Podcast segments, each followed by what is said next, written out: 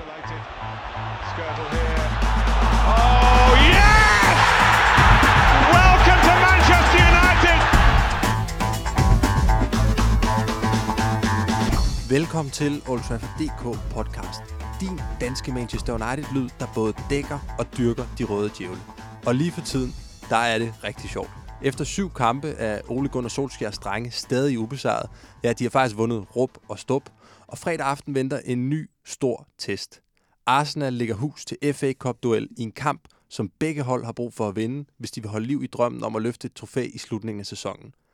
Her i studiet har vi fået kyndigt besøg fra fjendens lejr, Tue Sørensen, tidligere radiovært på P3, og i dag podcastproducent og vært for Altid Arsenal. Velkommen til, Tue. Tak skal du have, og tak for invitationen. Jamen, det er en fornøjelse at have dig hernede, og ved siden af dig, der sidder Søren Engelbrecht. Søren er Manchester United-fan, han er journalist, og den trofaste lytter vil også vide, at øh, Søren han har været hernede nogle gange før. Velkommen til, Søren. Tak skal du have. Jeg vil gerne lige starte med at spørge begge to, inden vi sådan for alvor går i gang med et meget øh, simpelt, nærmest ja-nej-agtigt spørgsmål. Og du får lov som gæst til at svare først, Tue. Ja. Arsenal og Manchester United, de kæmper jo begge to på to fronter lige nu. FA Cup fredag aften, og de kæmper også begge to om at komme med i top 4 i Premier League. Hvad vil du helst som Arsenal-fan? Jeg vil helst i top 4, klart. Søren, Jamen, jeg vil også helst i top 4. I vægter at komme til at spille Champions League næste sæson over FA Cup triumf. Det er klub-DNA.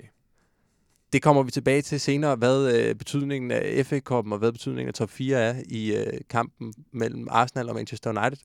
Jeg kan fortælle jer, at mit navn det er Emil Jørgensen. Jeg er vært på den her udsendelse, hvor vi ud over Arsenal-kampen også skal diskutere transfers.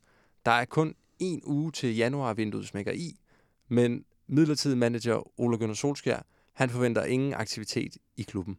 Er det fornuftigt? Burde United jagte forstærkninger?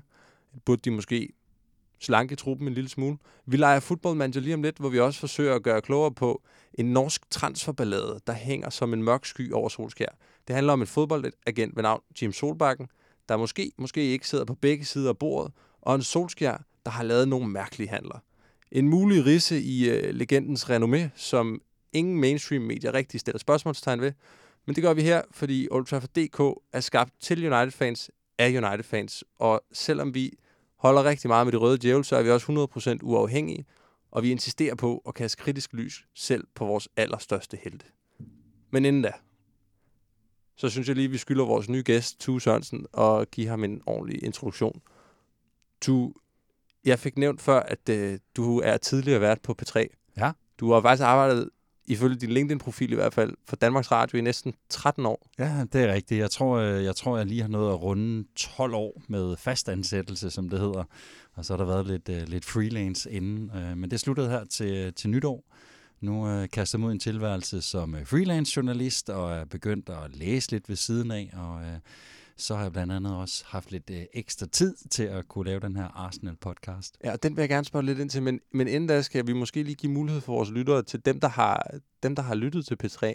Hvad for nogle programmer kender de dig måske fra? Og så kender de mig nok øh, mest som enten nyhedsvært eller som øh, vært på øh, Godmorgen P3, øh, som er det program, jeg har, har lavet og også har lavet længst tid. Øhm, når jeg i hvert fald har siddet bag en mikrofon og har talt ind i den, så har jeg lavet en masse andre ting også på P3 og været redaktør og, og så videre. Men, øh, men det er nok de to ting, som, øh, som folk måske kender mig fra. Og nu, nu er du så blevet tovholder og øh, ja, både producent og vært, så vidt jeg kan forstå, Ja. på øh, Altid Arsenal-podcasten, som er startet her i 2019. Tillykke med det. Tak skal du have. Hvad er det for noget? Jamen altså, det er jo en, en, en dansk sproget og dansk produceret podcast om, om Arsenal. Den har ikke eksisteret før, og øh, jeg har personligt selv savnet den. Der findes glimrende podcast om Arsenal, og i øvrigt også om fodbold i al almindelighed, på typisk på engelsk. Øh, der bliver også lavet både svenske og tyske podcasts, som egentlig er ganske udmærket, og som jeg har, har lyttet lidt til, men der er nogle sprogbarriere der. Øh, jeg savnede bare den her danske podcast, der også tog udgangspunkt i, at det at være en dansk fan af en engelsk klub. For det er jo bare nogle andre forudsætninger, vi har som fans, når vi bor i et andet land, og, og måske ikke er nærmest født ind i at være fan af, af, af de her klubber. Og, øhm, og derfor så øh, havde jeg lyst til at lave den, og øhm, nu havde jeg lidt tid til at gøre det, og øh, jamen, så snakkede jeg med, med den officielle fanklub Arsenal Danmark, om ikke vi skulle lave et samarbejde omkring det, og hvor de også skulle være inde over at bruge deres netværk, og øhm, det var de friske på, og så kastede vi os ud i det. Fedt når det kommer til øh, når det kommer til den danske, hvad kan man kalde Premier League fanscene, så skal jeg være ærlig at sige her på Old Trafford.dk, der måler vi os nok mest op med danske Liverpool-fans, fordi at for uden United-fans er det jo danske skavser, der er mest af her i landet. Ja. Hvordan ser det ud for den danske Arsenal-fanscene? Jamen, jeg synes jo sådan set, det ser øh, ganske udmærket ud. Øhm, det kan være, at jeg kommer ind på det lidt senere, når, vi skal fortælle, når jeg skal fortælle lidt om, øh, hvorfor jeg er blevet Arsenal-fan. For jeg har nemlig også altid kan man sige, vokset op, hvor det var United-fans, eller der var Liverpool-fans, så der var ikke så mange andre typer af fans, øh, der holdt med engelske klubber. Øh, men jeg er faktisk blevet overrasket efterhånden, som, som jeg selv er, er dykket lidt ned i, i, i, Arsenal-fanmiljøet, at der er, der er rigtig mange af dem, øh, og de er, de er rigtig dedikerede øh, og aktive, øh, og der er også en, øh, en stor fanklub med, med, med ret mange medlemmer, som altså betaler for at være medlem af den her forening, øh, og deltager i de aktiviteter, der er. Så jeg, jeg synes, den er, den er spirende også øh, til trods for de udfordringer, der er rent sportsligt. Nu nævner du selv det her. Det er det klassiske spørgsmål, som alle øh, fans af andre hold får, når de er nede i Old Trafford DK's podcaststudie. Hvorfor er du blevet fan af det her hold her? Det skal du også have lov til at svare på. Ja, Hvorfor det, lige Arsenal? Ja, hvorfor lige Arsenal? Det er ikke noget, der bare skete øh, med én kamp eller én spiller, eller noget, jeg er blevet indoktrineret til gennem min far eller min onkel eller noget.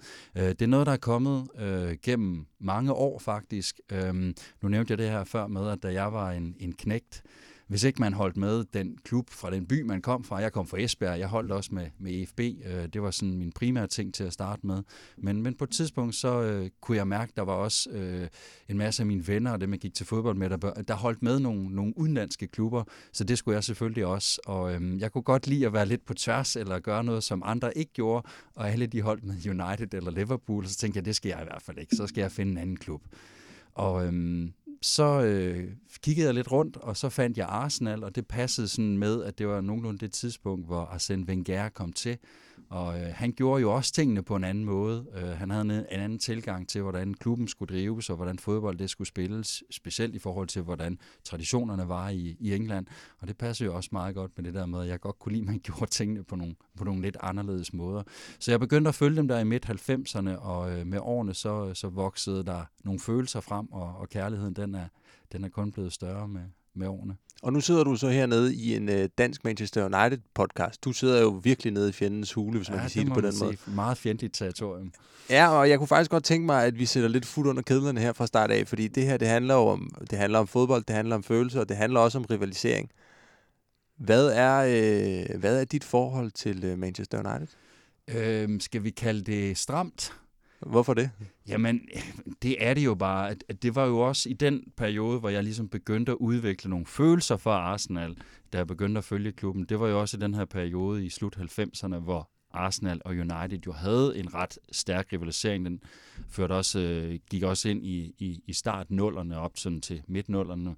Øh, der lå vi jo ligesom og kæmpede omkring om, om mesterskabet stort set hver evig eneste sæson. Ikke? Øh, og det er klart, når man har et hold, som man kæmper så indet med, jamen, så opstår der også et eller andet form for rivalisering. Jeg hader ikke United. Jeg hader heller ikke Tottenham i øvrigt. Jeg hader et stærkt ord, så jeg bryder mig ikke om at hade folk, medmindre de har gjort mig noget personligt og, og noget meget, meget, meget voldsomt over for mig. Øh, og det, det har United som klub, og det har I som United-fans selvfølgelig ikke. Så derfor så hader jeg ikke jer. Men, men, men, men United og så, og så Tottenham med de relationer, der også er der, fordi det er en, en, en lokal rival, så er det ligesom de to klubber, jeg har det, hvad kan man sige, strammest med. Og Søren, hvad med dig? Nu er, nu er det jo nogle år siden, at Arsenal for alvor har været en konkurrent, fordi at det er jo nogle år siden, at Arsenal for alvor har spillet med om noget af det sjove. Hvordan har du det med, øh, med modparten, du sidder overfor i dag? Ikke som jeg havde det for, hvad skal vi sige, 7-8 år siden. Øh, der var jo en lang periode, hvor Arsenal øh, pludselig ikke var med i mesterskabskampen for alvor længere. Der var også nogle, nogle spillere, som røg ud. Øh, det betyder meget, hvad for nogle personligheder man har på et hold. At der er en Patrick Vieira, der tager kampen op med Roy Keane, det betyder også meget. Øh, og, og jeg så lige pressemødet i dag med Ole Gunnar Solskjaer, hvor han også nævner, at han husker jo Arsenal som den største konkurrent. Det var dem, der altid kæmpede med om mesterskabet. Der var nogle onde opgør, men han, men han nød det også meget. I, I dag har jeg det ikke så stramt med Arsenal, øh, men det er nok også fordi, at det, det nærmere er, af City og Liverpool, som har været de har overtaget, kan man sige. City er kommet med i mesterskabskampen, og, og Liverpool, der blusser de der gamle relationer op. Og vi parkerer øh, Arsenal United-diskussionen for en stund nu. Øh, vi vender stærkt tilbage, men lige nu er det blevet transfer time.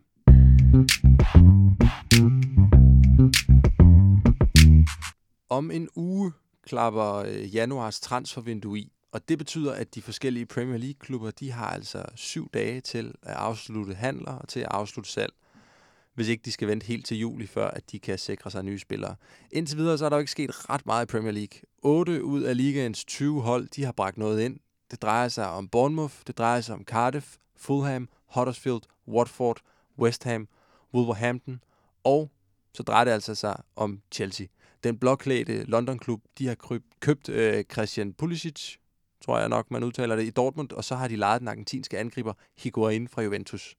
Både United og Arsenal, de kæmper jo med øh, Chelsea om den her top 4 position. Der er 15 runder tilbage. Er det ikke lige præcis den her slags investeringer, som Chelsea de laver, der kan være med til at tippe det i øh, deres favør? Nu prøver jeg faktisk at skabe en lille alliance mellem jer to. jo, jo men det er da rigtigt, og det var da helt oplagt at hente Ego ind. Øh, de mangler, det er det, de mangler, de mangler målscorer. De mangler at få Hazard væk fra, fra nieren. Så det er helt oplagt. Men hvis jeg lige skal starte med at snakke om United, som er det, jeg har mest forstand på af de to klubber, så er det jo, at jeg synes ikke, man skal gå ud og hente noget. Altså, hvis man skal gøre det her rigtigt, hvis de vil ud og lave strukturen om og hente en, en, en form for sportsdirektør ind, som skal have en større, øh, som skal have en større betydning i forhold til transfers, så skal man ikke hente noget nu, fordi hvis det ikke er Solskjaer, der er manager efter sommerferien, hvilket det formentlig stadigvæk ikke bliver, så får du en manager, som står med en spiller, som der er andre, der har valgt, som man ikke selv har haft indflydelse på. Og der foregriber du jo nogle af de spørgsmål, jeg kommer med lige om lidt, så det er rigtig fint. Så lad os bare, øh, lad os bare kaste os ud i uh, United-diskussionen. øh, Sir, øh, var jeg lige ved at sige, det er han jo godt nok ikke. Ole Gunnar Solskjaer har jo været ude og, og sige allerede nu, at han forventer ingen aktivitet. Han forventer ikke, at der er nogen, der skal sælges. Han forventer ikke, at der er nogen, der skal købes. Hvis vi alligevel skal prøve, nu øh, har vi jo allerede hørt, at du er enig med Ole i, at øh, vi skal vente på, at der kommer en sportsdirektør, men hvis vi prøver bare at analysere spillermaterialet, er der nogle, som du ser det, er der nogle, øh, nogle svage punkter på øh, i Manchester Uniteds trup? Jamen, det er der helt absolut. Øh, og det synes jeg også, vi har set i hans kampe. Der mangler noget i forsvaret. Han, Ole Gunnar har jo klogt gjort det at fokusere på offensiven, for det er der, vi er bedst. Øh, at, at vi ikke lukker mål ind mod Tottenham, det er jo et mirakel, spansk mirakel på to ben, der, der gør det. Vi skal have en midterforsvar. Øh, Koulibaly er blevet rygtet til, og det håber jeg meget på i forhold til de analyser, der er lavet af ham. Jeg har ikke set ham spille så meget, men er, virker som den type, vi har brug for. En erstatning for Matic er også nødvendig. Han har været utrolig god, men han er blevet langsommere, og med den, den risiko, store risiko, han spiller med. Han er også blomstret lidt op under Ole Han er blomstret lidt op, men han er bare ved at være derop, hvor at han er blevet langsommere, og han kan godt lide at spille med stor risiko, fordi han beskytter bolden godt, øh, og sætter sine taklinger klogt ind men i det øjeblik, at han ikke er, er hurtig nok, så begynder det at koste. Og jeg tror, det er det, vi har set her i efteråret. Tu, hvad med Arsenal? Kommer der til at ske noget hos jer i løbet af den næste uges tid? Og der måske, men det bliver, ikke, øh, det bliver ikke det helt store, det kan vi måske også komme ind på lidt senere. Der er nogle, der er nogle andre udfordringer i forhold til det her transfervindue i Arsenal. Øhm, men, men det er i hvert fald planen. Klubben vil, vil gerne have en, have en enkelt eller to ind. Det vil øh, Emery, som er træner, også meget gerne. Og der er også en, en del skader at slås med. Så, så der, er nogle, der, er nogle, der er nogle huller, og der er nogle mangler nogle steder, hvor, hvor man godt kunne, kunne fylde lidt på. Øhm, så, så jeg sidder der også som fan og håber på, at der i hvert fald kommer minimum en enkelt defensiv spiller ind, og der må da også godt komme en, en offensiv spiller ind. Men, men jeg kan godt tvivle lidt på, om det kommer til at ske, og man kan finde nogen, der rent faktisk kan gå ind og i, i det mindste bare være på niveau med dem, der har, eller end sige løfte niveauet. Det, det tvivler jeg faktisk på. Og hvordan ser Arsenals købekraft ud i øjeblikket? Altså, hvad er det for nogle hylder, I kigger på? Ja, det er jo et rigtig godt spørgsmål. Købekraften, den er der som sådan. Det er ikke, fordi der ikke er penge til at gå ud og købe spillere for, men øhm, øh, I ved måske også, og det har I måske også hørt, øh, at Emery jo havde et, et, et lidt famøs pressemøde, hvor han var ude og sige, at Arsenal faktisk kun kan gå ud og låne, altså lege spillere i det her transfervindue. Det hænger sammen med, at øh, der er jo nogle financial fair play regler, som gør, at man kun må øge sit lønbudget med x antal kroner i forhold til, hvad man har af indtægter. Og øh, Arsenals indtægter, de er nedadgående. Øh, det hænger blandt andet sammen med, at vi ikke har spillet Champions League i et par sæsoner nu.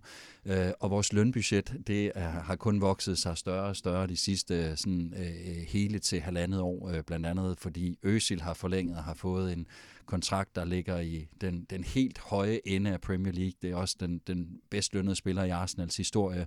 Øh, man hentede Aubameyang ind for et års tid siden, som også får en klækkelig hyre. Mkhitaryan, som øh, Isa var altså vanlig at, at sende lidt syd på, han, øh, han fik også en klækkelig lønforhøjelse. Til gengæld har vi nok taget en ordentlig lønchance fra øh, en vis chilener ved navn af Alexis. Ja, det har jeg også, men, men, men så vidt jeg er orienteret, så får Mkhitaryan faktisk mere end Alexis han gjorde. Øh, han skulle nok have haft lidt mere, hvis han så var blevet og forlænget, ikke? Men, men, men, men vi har simpelthen ramt øh, loftet i forhold til, hvor meget vi kan betale i lønninger, og derfor så, øh, det er simpelthen grunden til, at vi ikke kan gå ud og købe en spiller, og så give ham den løn, han skal have, fordi at øh, så bryder vi de her regler, og så er der jo en potentiel straf, der, der, der ligger lige rundt om hjørnet. Så, så det er derfor, at, at vi har kun mulighed for at gå ud og... Øh, finde lånespillere. Øh, de er lidt øh, billigere, fordi man typisk deler lønudgifterne med den klub, der ejer dem. Øh, og det begrænser selvfølgelig mulighederne for at gå ud og finde noget. I hvert fald gå ud og finde noget, som måske kan løfte vores niveau. Apropos øh, spillere, der er sådan lidt øh, på lånebasis, sådan er lidt øh, på, øh, på fri transferagtigt. Der er jo en, øh, en spiller, der render rundt i øh, Manchester United i øjeblikket, en gammel kending og øh, hyggetræner lidt med i klubben en vis italiener ved navn uh, Giuseppe Rossi, som ja. uh, nogen vil, måske vil kunne huske fra hans, uh, hans tid i uh, Villarreal, hvor han var efter, at han havde været et ung talent i Manchester United. De sidste par år, der er hans karriere kuldsejlet lidt, blandt andet på grund af skader, men lige nu der træner han altså med. Og uh, efter sine så skulle uh, Sir Alex Ferguson have overvejet en træning, hvor at uh, Rossi i sidste uge havde banket en bold i kassen, hvor efter at han havde vendt sig om mod Solskjaer og sagt, how about, how about that son? Og det, øh, det, det bliver mit spørgsmål til dig, Søren. Hvad, uh, how about Rossi? Jamen, det er jo umuligt at sige. Han er væsentligt yngre, end jeg troede. Jeg blev meget overrasket over, at han kun er 32 eller sådan noget. Men det er selvfølgelig også, fordi han har været væk så lang tid. Har han ikke været utrolig meget skadet? Jo, hans, hans seneste par år har været rigtig meget pladet af skader, men ja. hvis man kigger på hans, hans kampgennemsnit og hans scoringsgennemsnit også i hans tid fra uh, Spanien, så har han jo haft en ret flot karriere, efter han har forladt uh, Manchester United. Ja, for han er jo også en af de der, som The One That Got Away, øh, som begyndte at score mål. Øh, altså både ham og Forlan, der jo scorede mål i, i Villarreal, efter de ikke kunne score i United. Han er, i hvert fald, chancen. han er i hvert fald en, som der var kæmpe store forventninger til, dengang han var i Manchester United, som man virkelig troede på skulle bryde igennem. Det skete jo så aldrig. Men når han render og træner med nu, og United har en situation, hvor man i hvert fald for nylig, før at Marcus Rashford begyndte at banke bolde ind op foran, snakkede om, at man måske godt kunne bruge lidt mere firepower op foran. Kunne man så tænke sig, at Rossi kunne være sådan en svensk uh, Henke Larsson-løsning, hvor man uh, oh ja. meget inspireret hiver ham ind i nogle måneder, og han så måske scorer et enkelt mål eller to? Ja, det er jo en god sammenligning. Hvis man skal være lidt kynisk, så, så tror jeg også, det er en Ole Gunnar Solskjaer, der bygger noget goodwill op. Altså, han gør, hvad han kan øh, for at bygge alt op. Han kommer med chokolade til, til hende i receptionen, eller hvor det var, hun arbejdede, som har været i klubben i mange, mange år. Og jeg er ikke i tvivl om, at rigtig meget af det er oprigtigt, men at han hiver Giuseppe Rossi ind, en gammel United-spiller, hvilket er fuldstændig gratis at gøre.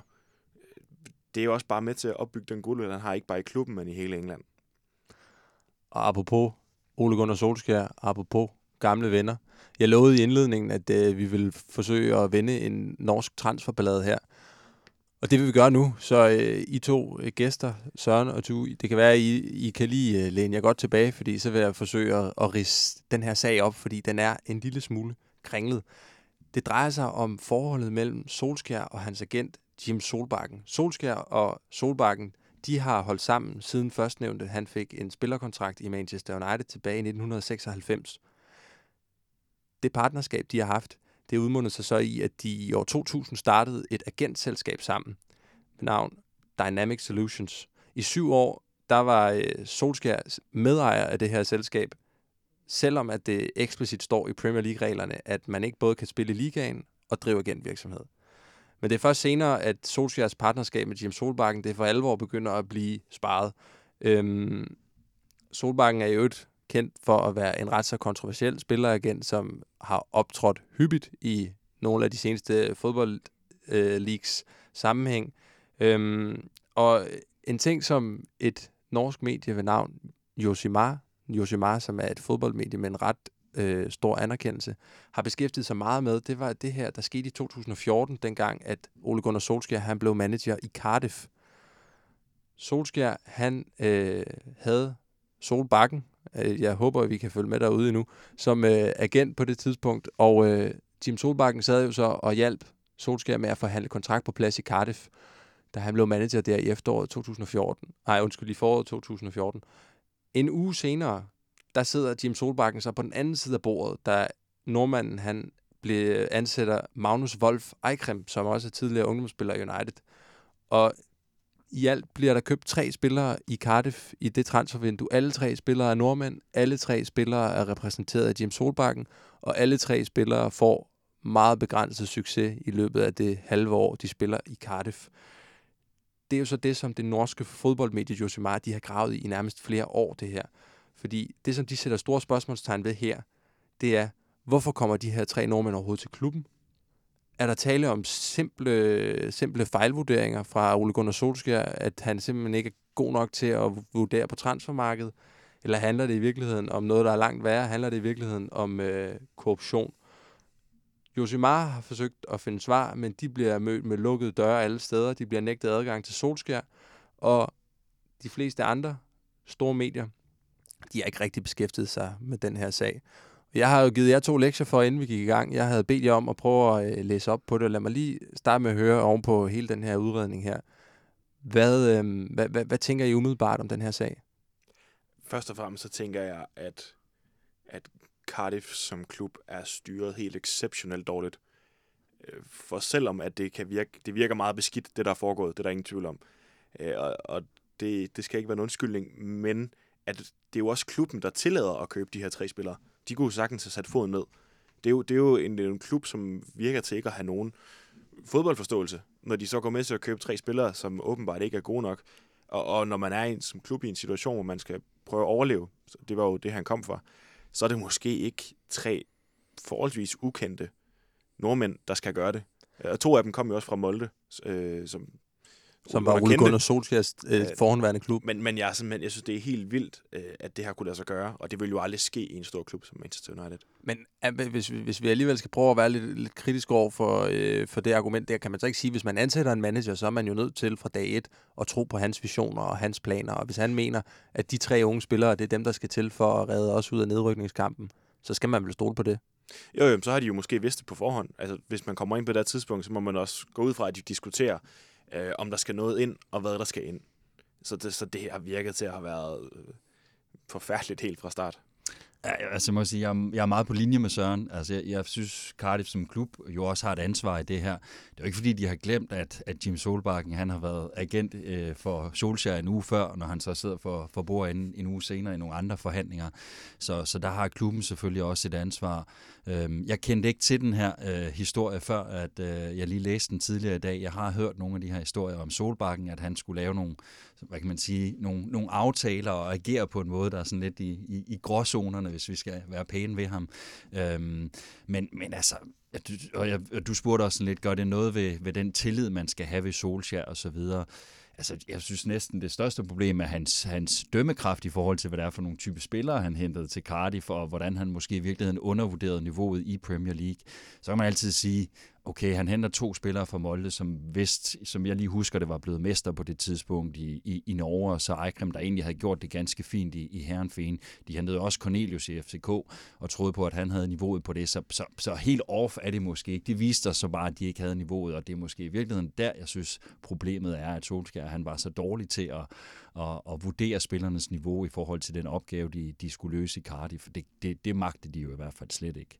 Men nu de her kritiske historier, de begrænser sig jo heller ikke kun til Cardiff. Der kommer også nogle øh, forskellige øh, historier ud fra Josimar omkring tidligere øh, kritisable og kontroversielle indkøb, salg, øh, som alle sammen involverer både Solbakken og Solskær. Der er blandt andet en historie om en spiller ved navn Vergard Foren fra, øh, fra Molde, som på et tidspunkt bliver et salgsobjekt, og ifølge Josimar får at vide, at det er fint, han kan godt få et salg til udlandet, men så er han nødt til at skifte til Jim Solbakken som agent sådan nogle ting, som jo lugter langt væk af, at der, øh, der sidder nogle, nogle mennesker her, der sidder øh, nogle mennesker her af Jim Solbakken og Ole Gunnar Solskjær, som spiller med lidt for mange kasketter på.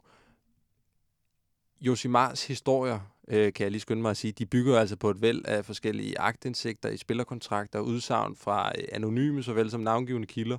Og Josimar øh, betragtes normalt som et øh, troværdigt medie. Søren, lad mig lige stille den tilbage til dig igen, den her, fordi at, jeg ved godt, det kan være svært øh, at skulle forholde sig til. Øh, du, du behøver heller ikke at skal sidde og vurdere, om det er Ole Gunnar Solskjaer en fusker, eller han ikke en fusker. Men, men lad mig spørge dig på en anden måde. Nogle af de rygter, der trods alt har været i det her transfervindue, de har gået på, at Manchester United de skulle være interesseret i at købe Joshua King, en anden nordmand, som har en fortid i Manchester United. En angriber fra Bournemouth i dag, som har rimelig meget tur i den, og har scoret en del mål den her sæson. Joshua King har, øh, været, øh, har været repræsenteret af Jim Solbakken i en del år. Joshua King har en fortid Manchester United også, kender Ole Gunnar Solskjær, så videre, så videre, så videre. Han, kan, han passer med andre ord ind i, i den her øh, stereotyp, som øh, har forfulgt Solskjær. Hvordan, altså, med, set i lyset af de her historier fra Josimar, hvordan vil du så øh, tænke om, hvis det blev en realitet? Jeg, jeg tænker to ting. Et, øh, fordi den passer ind i den skabelon, som du lige opridser, så er det også nemt at gøre til et rygte. Øh, og to, det er så der, der skulle være forskel på Cardiff og Manchester United, det er, at de vil ikke, de vil ikke godkende sådan et køb. Fordi det vil, også, det vil virke helt forkert og alt for... Man må jo tro, gå ud fra, at han er blevet klogere øh, end det, end at tro, at en, bare fordi han er tidligere United-spiller, øh, at det kunne være et argument. Eller ungdomsspiller i United. Så det, det tror jeg ikke på. Nej.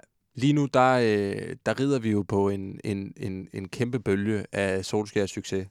Og der er ikke nogen tvivl om, at Ole Gunnar Solskjaer, ikke bare i Manchester United, men i fodboldverdenen generelt, er en uhyre populær mand. For os er han manden, der scorede det afgørende mål i Champions League-finalen, og manden, der var en lojal fodboldspiller i mange år.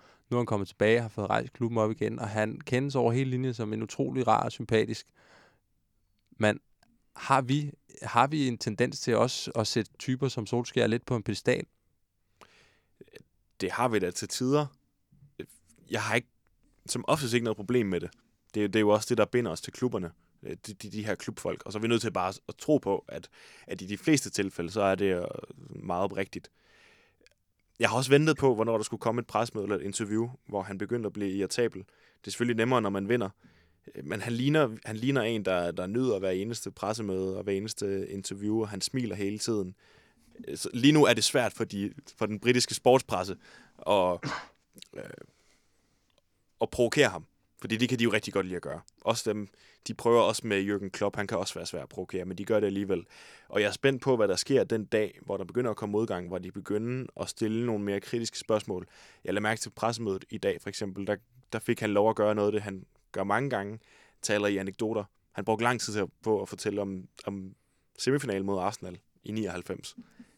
Det vil sige, der kommer heller ikke ret meget. Der, er også, der, er også der bliver ikke brugt meget tid. Det er en rigtig god anekdote, og de sidder og lapper det i sig, alle de her ja. journalister. Øh, da der kom et kritisk spørgsmål, der fik han det affaret. Det var en, en journalist, der spurgte til, hvordan hans relation var til Molde, hvor de allerede er begyndt at, og, eller hvor de har solgt og købt øh, og spillet deres første træningskamp hvor han sagde, jamen, det, det klarer de fint, og jeg, jeg så også lige det meste af den træningskamp.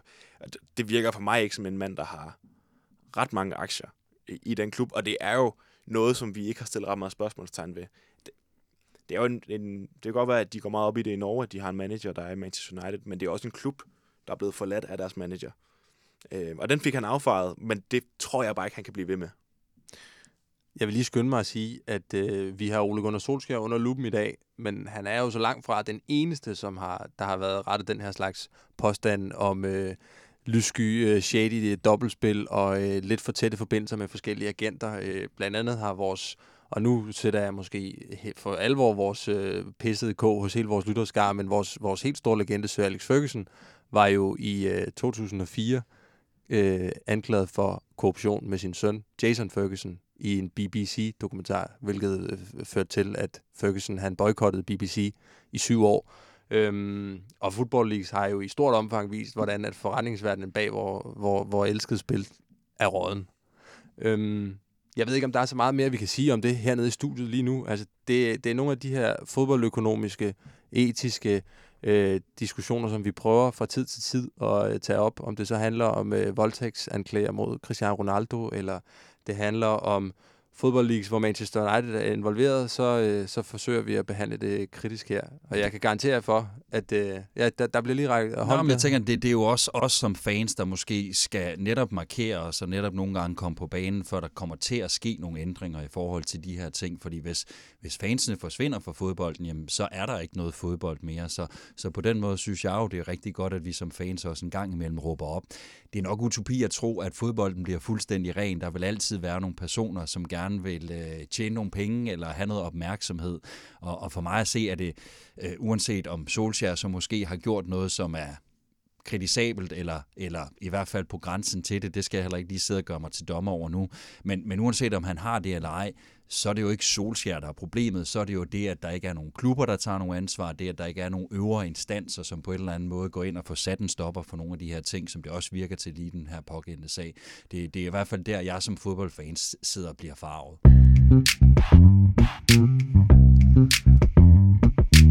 Og nu bevæger vi os tilbage inden for kridtstregerne, inden for øh, spillet på Grønsværen. Vi skal snakke igen om den kamp, vi glæder os til fredag aften, Manchester United mod Arsenal på Emirates FA Cup. Inden vi snakker head-to-head United-Arsenal, så vil jeg gerne lige snakke lidt med dig, Tu, omkring øh, Arsenals sæson so far. Altså hvis man bare kigger på jeres seneste par kampe, så bliver man jo allerede der en lille smule forvirret, fordi at øh, I, I taber til West Ham for to runder siden, og så slår I Chelsea den seneste runde. Ja. Hvor meget er det øh, historien om, om jeres sæson?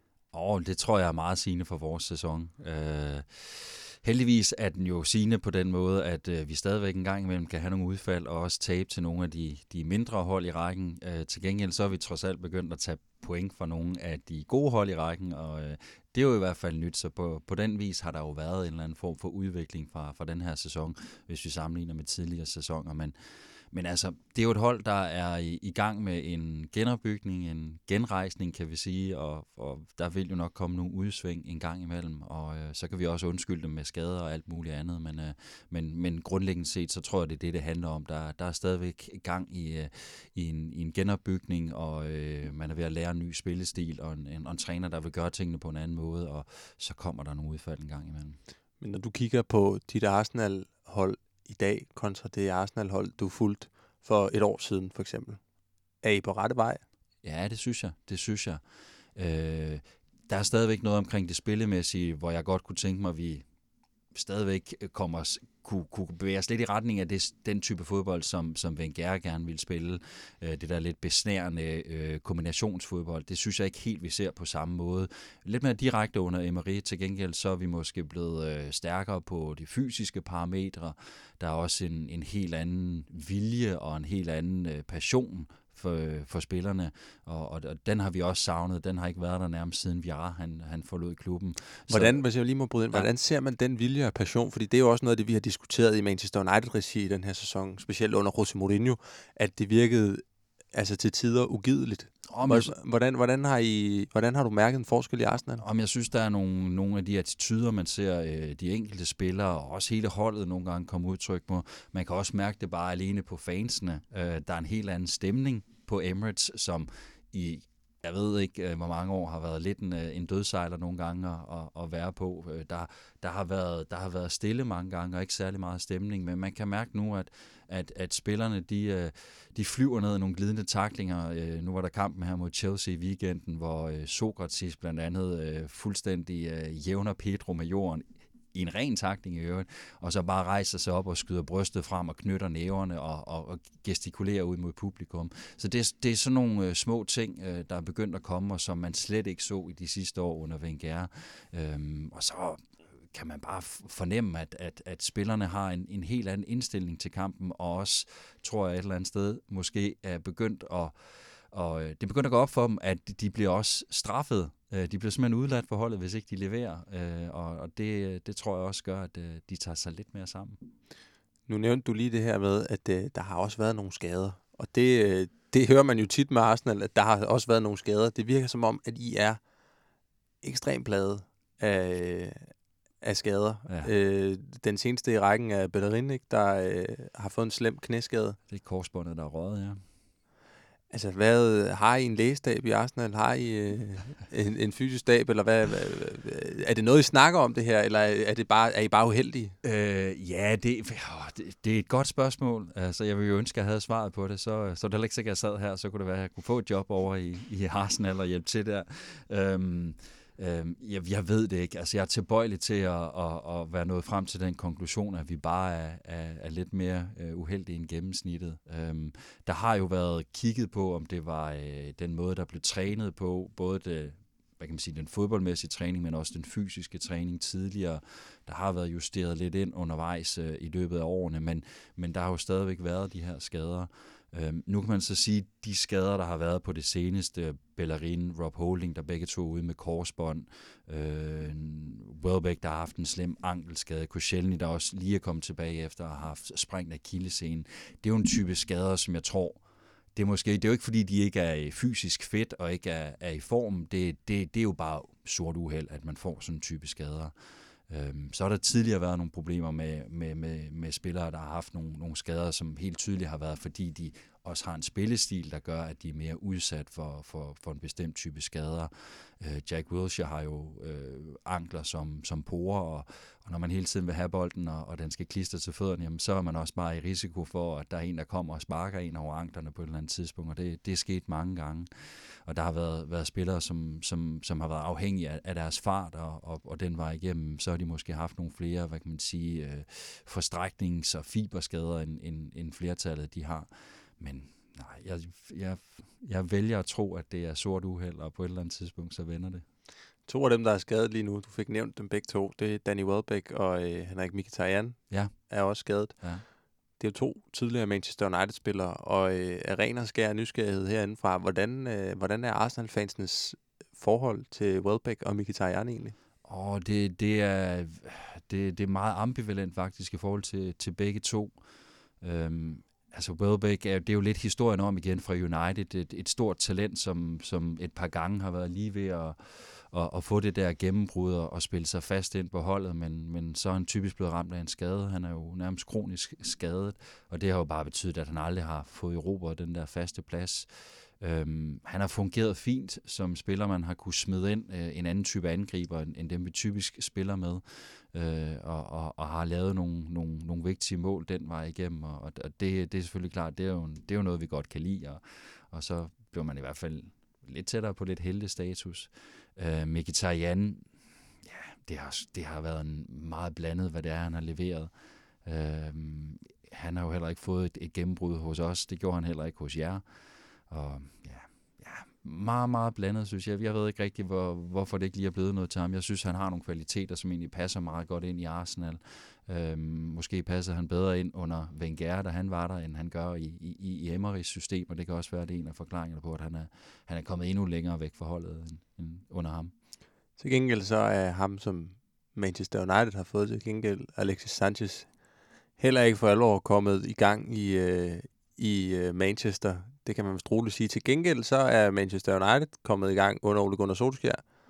Jeg fik nævnt i indledningen det, som vi alle sammen er meget, meget, meget godt klar over. Syv kampe, syv sejre. Der er simpelthen blevet gjort fuldstændig rent bord.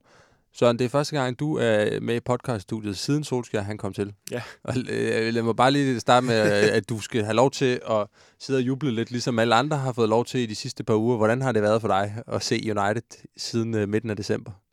Det har været fantastisk.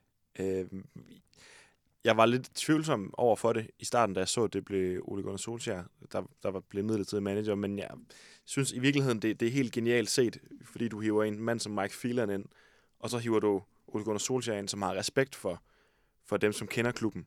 Og det gør Mike Phelan. Så jeg tror, at de to i samarbejde har været rigtig gode. Øhm, og det er jo bare dejligt at se, så som han siger på næsten hvert pressemøde, øh, når vi scorer, så går vi efter nummer to, og så går vi efter nummer tre. Og, det er den. og han romantiserer rigtig meget den filosofi, der var i Manchester United under Alex Ferguson, ligesom vi også har det med at gøre, selvom man, Ferguson også tit kom foran 1-0, og så pakkede han.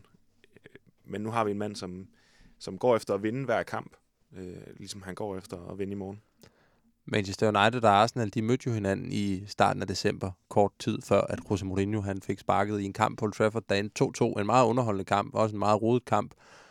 Du, hvad tænker du om det Manchester United-hold, Arsenal skal møde fredag aften, kontra det hold, de mødte i starten af december? Åh, det bliver en helt anden størrelse og en helt anden opgave, og det hænger jo meget sammen med, med, med det selvtidsboost, som, som i alt andet lige må, må have fået med, med syv kampe og, og syv sejre i træk. Øh, altså, altså, vi andre vi er jo bare glade for, at vi ikke skal se på Mourinho's sure fjæs mere, fordi det kunne også være irriterende for os, selvom vi ikke, øh, vi ikke holder med klubben. Øhm, men, men det er jo helt, det er jo helt tydeligt, at, at, de har, at det virker jo som om jamen, samtlige spillere har smidt en eller anden form for spændetrøje, som bare har klistret til dem under Mourinho, og, øh, og, og er begyndt at sprudle. Øh, og så kan man selvfølgelig sige, at det var måske mest sprudlende i de første to-tre kampe under Solskær, så er det måske dalet en lille bitte smule og har fundet det leje, som, som det måske skal have. Ikke? Så, så man kan sige, det er måske også i virkeligheden den, den største test, og den, den egentlige rigtige test. Øh, nu ved jeg godt, I slog Tottenham, godt resultat, øh, men, men, men den her kamp bliver måske i virkeligheden sådan den test, I skal, I skal måle jer på. Og, og, det skal du vel sige som arsenal -fan. Ja, det skal jeg vel en eller anden sted sige. Men, men, men det er vel ikke helt forkert. At, Nej, det er det at det, det bliver jo nogle test. Ikke? Nu, nu har man rullet på den her bølge i, i, øh, i, i et stykke tid, ikke? Og, og, og nu skal man så op mod en, en modstander, der skal vi ikke bare sige, er på samme niveau som United, og, og så er det jo spændende at se, om, om, I, om I kan gøre det øh, endnu en gang. Ja, det håber jeg selvfølgelig ikke, men, men det er selvfølgelig klart, det, det er et helt andet hold med en helt anden selvtillid, vi skal møde, og, og, og vores selvtillid er måske faktisk i forhold til den kamp, vi spillede der i starten af december et, et andet sted, fordi der var vi inde i en god periode, og vi har så været ramt af et par nederlag og, og nogle halv, halvdårlige præstationer siden, men, men øh, kommer selvfølgelig også fra en Chelsea-sejr, som, som var vital for os, og som selvfølgelig også har givet et skud selvtillid. Så, så, så det bliver spændende at se. Uniteds største test, hvad er sådan, øh, er det sværere at slå Arsenal på udbanen, end det er at slå Tottenham på udbanen? Nej, det vil jeg ikke sige. Det, ikke, ikke den her sæson. Men er du enig, men uh, Tue kommer jo ind på noget her omkring, at efter de første tre kampe, der har det været lidt nedadgående. Der har det været knap så sprudlende, som uh, vi så lige da Solskjaer han tog over. I weekenden, der bliver det til et spinkelt, uh, en spinkel sejr over Brighton på hjemmebane, i en kamp, hvor de faktisk fører 2-0, men lukker dem ind igen. Altså, ser du nogle indikationer på, at uh, den her den her formkurve, den måske er dalende? Altså, nu burde de jo have været foran 4, måske 5-0 i den kamp, i forhold til nogle af de, kamp, nogle af de chancer, der blev, der blev brændt. Men, men jeg tror, det er helt rigtigt, hvad du siger, at man rider på en bølge i starten og scorer på det hele, og, og kommer måske med noget andet, end modstanderne de havde var forberedt på. Nu, nu, ved, nu ved modstanderne, hvad der er, United kommer med.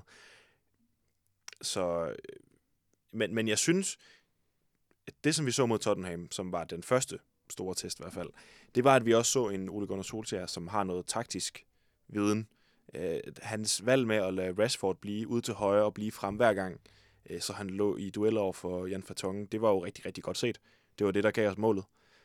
Så på den måde synes jeg, han har, han har bestået en, en første test. Og, og hvis han skal blive i klubben efter sommerferien, hvis han skal gøre sig fortjent til jobbet, så er det jo også ved at vise, hvad der han kan mod de her svære modstandere. At han kan finde et kontinuerligt højt niveau og, og vise, hvordan man slår dem. Nu skal det heller ikke lyde som om, at jeg siger, at Tottenham ikke er en test. Øh, men man kan altid vinde øh, en svær kamp. Ikke? Øh, nu, nu, nu skal I vise, at I også kan vinde to svære kampe oveni, at de selvfølgelig har vundet alle de andre. Så det, det var mest det, jeg mente med, med den her test. Og hvis jeg må lige må knytte en kommentar til, til Tottenham-kamp, så synes jeg nemlig også, at, at Solskjaer viste, at han, han faktisk har noget taktisk snille. Jeg synes, det var, jeg synes, det var ret genialt set af ham. Han havde godt kunne se, at Tottenham de havde deres udfordringer i den her kamp på, på midten af banen, altså på, på, på midtbanespil spillerne, hvor de var udfordret med nogle skader, og, og hvor han ligesom siger, men kan, vi gå ind og, kan I gå ind og få øh, dominansen på den centrale del af midtbanen, så giver det noget plads blandt andet ude på kanterne, hvor man så kan udfordre et, et lidt tungere forsvar med nogle hurtige spillere, og det, det synes jeg jo var det, der lykkedes for, for United i den kamp. Så, så det var godt set af Solskjær, så, øh, så øh, så øh, det, det finder han forhåbentlig ikke frem mod Arsenal. og jeg tror, en anden test, der kommer, det bliver, det bliver så ikke fredag aften, men det, det bliver, når han skal møde et af de store hold på hjemmebane. Fordi det var jo stadigvæk Tottenham, der dominerede, altså hele anden halvleg, hvor de oppe og jagte. Ja. Øh, det var ikke på Mourinho-måde, hvor man stiller sig tilbage. De blev tvunget ret meget tilbage. Øh, og mod Arsenal, som den her sæson er et svagere hold, der vil man, man vil måske stadigvæk også kunne acceptere, at Arsenal dominerer mere kampen. Men, Men lige spørge noget med, med Tottenham-kampen, så, fordi det har jeg selv tænkt lidt over. havde Jose Mourinho fået lige så meget ros for den sejr, som Ole Gunnar Solskjaer han har fået? ja, det er jo sjovt. Det havde det er jo, han helt det jo det, sikkert ikke. Nej, og det er jo, nej, det havde han ikke. Men, men, men, man kan jo, men der er jo en grund til det. Og det er jo fordi, han har bygget identitet op omkring det, og gør det i alle kampe, og tilfreds med at komme foran, og så stille sig tilbage. Så man, har, man vil ikke have en idé om, at det var noget, han gjorde bevidst. Øh, så, så, så nej, men, men jeg synes også, der er en grund til det. Men Mourinho havde så nok heller ikke ført jer til en 3-4-5 sejre inden med et godt fodboldspil, så, så der er jo også den forskel, kan man sige. Og nu skal vi se, om det kan blive til den 8. sejr. Det er fredag aften mod Arsenal. Vi har allerede lige startet af programmet. Det var det allerførste spørgsmål, vi fik. Var vi inde på betydningen af FA-koppen. I var begge to rimelig klare i uh, mailet omkring, at I vil hellere se jeres hold komme i top 4, end I vil se dem vinde FA-koppen. Så lad mig prøve at spørge på en anden måde. Hvad, øh, og vi starter med dig, Søren, i United Line. Hvad, hvad vil det betyde for dig, altså som fan, hvis United de ender med at vinde et trofæ, hvis de ender med at vinde FA Cup i den her sæson? Det ville være fantastisk at løfte en, et trofæ på trods af det efterår, vi havde, på trods af, hvor ugideligt det var i starten, helt klart. Og, og selvom et, de, de titler, som Mourinho han jo nævner, han har vundet, så er det jo nogle junior-trofæer. Og, og efter, efter Champions League og, og et engelsk mesterskab, så er FA Cup'en jo det, det tredje største. Større end at vinde Europa League? Ja, absolut. Absolut. Det, det, det betyder mere økonomisk at vinde Europa League, fordi du kommer i Champions League. Og det er jo super vigtigt, og det er jo også det, der er så afgørende for Arsenal, fordi det giver nogle flere indtægter. Men som trofæ, der synes jeg, som engelsk klub, der er FA Cup'en større. Hvad betyder det for Ole Gunnar Solskjaers chancer for at blive som permanent manager, tror du, om United vinder FA Cup'en? Jamen, jeg tror, at ligaen er vigtigere, fordi hvis han formår at få dem op i Champions League, så, har han, så er det for det første hans skyld, at vi skal spille Champions League, hvilket ingen havde regnet med, mig selv inklusiv. Men det vil også vise, at han, han har brugt et halvt år på det. Det vil sige, at han også viser sig mod de store hold, at han kan. Det, det er jo der, han skal vise, at han er noget værd. At vinde FA-koppen, hvis han, hvis han mod slutningen af sæsonen øh, ligesom får et vink med en vognstang om, det bliver ikke dig, der bliver næste manager, så vil han nok helst tage FA-koppen, fordi så har han trods alt et trofæ at vise frem. Tu, for dig som Arsenal-fan, hvor meget betyder den her FA Cup-turnering så? Nå, altså, pokaler betyder jo altid noget, og de er jo rigtig rare at vinde, og øh, man kan stille dem ind i pokalskabet og vise dem frem, og det står i historiebøgerne og alt det der. Men men, men jeg synes bare ikke, øh, man bygger ikke en sæson på at, at vinde en FA Cup-titel eller Liga Cup'en for den sags skyld. Det gør man på at, at vinde enten mesterskabet eller noget europæisk, eller kvalificere sig til Champions League, fordi pengene er så massiv i at kvalificere sig til Champions League, og det har så stor betydning for de efterfølgende sæsoner for de enkelte klubber.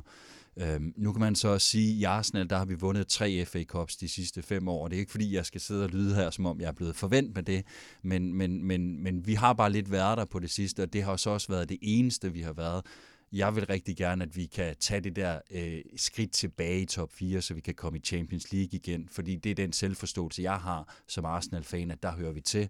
Jeg synes også, det kunne være fedt. Jeg prioriterer også Europa League over FA-koppen, øhm, både fordi, at det er lang tid siden, vi har vundet et europæisk trofæ, og fordi, at, at det er også en billet til Champions League, hvis ikke vi formår at få den gennem øh, Premier League. Så, så de to turneringer er klart vigtigere for mig, og det tror jeg også, de er for klubben.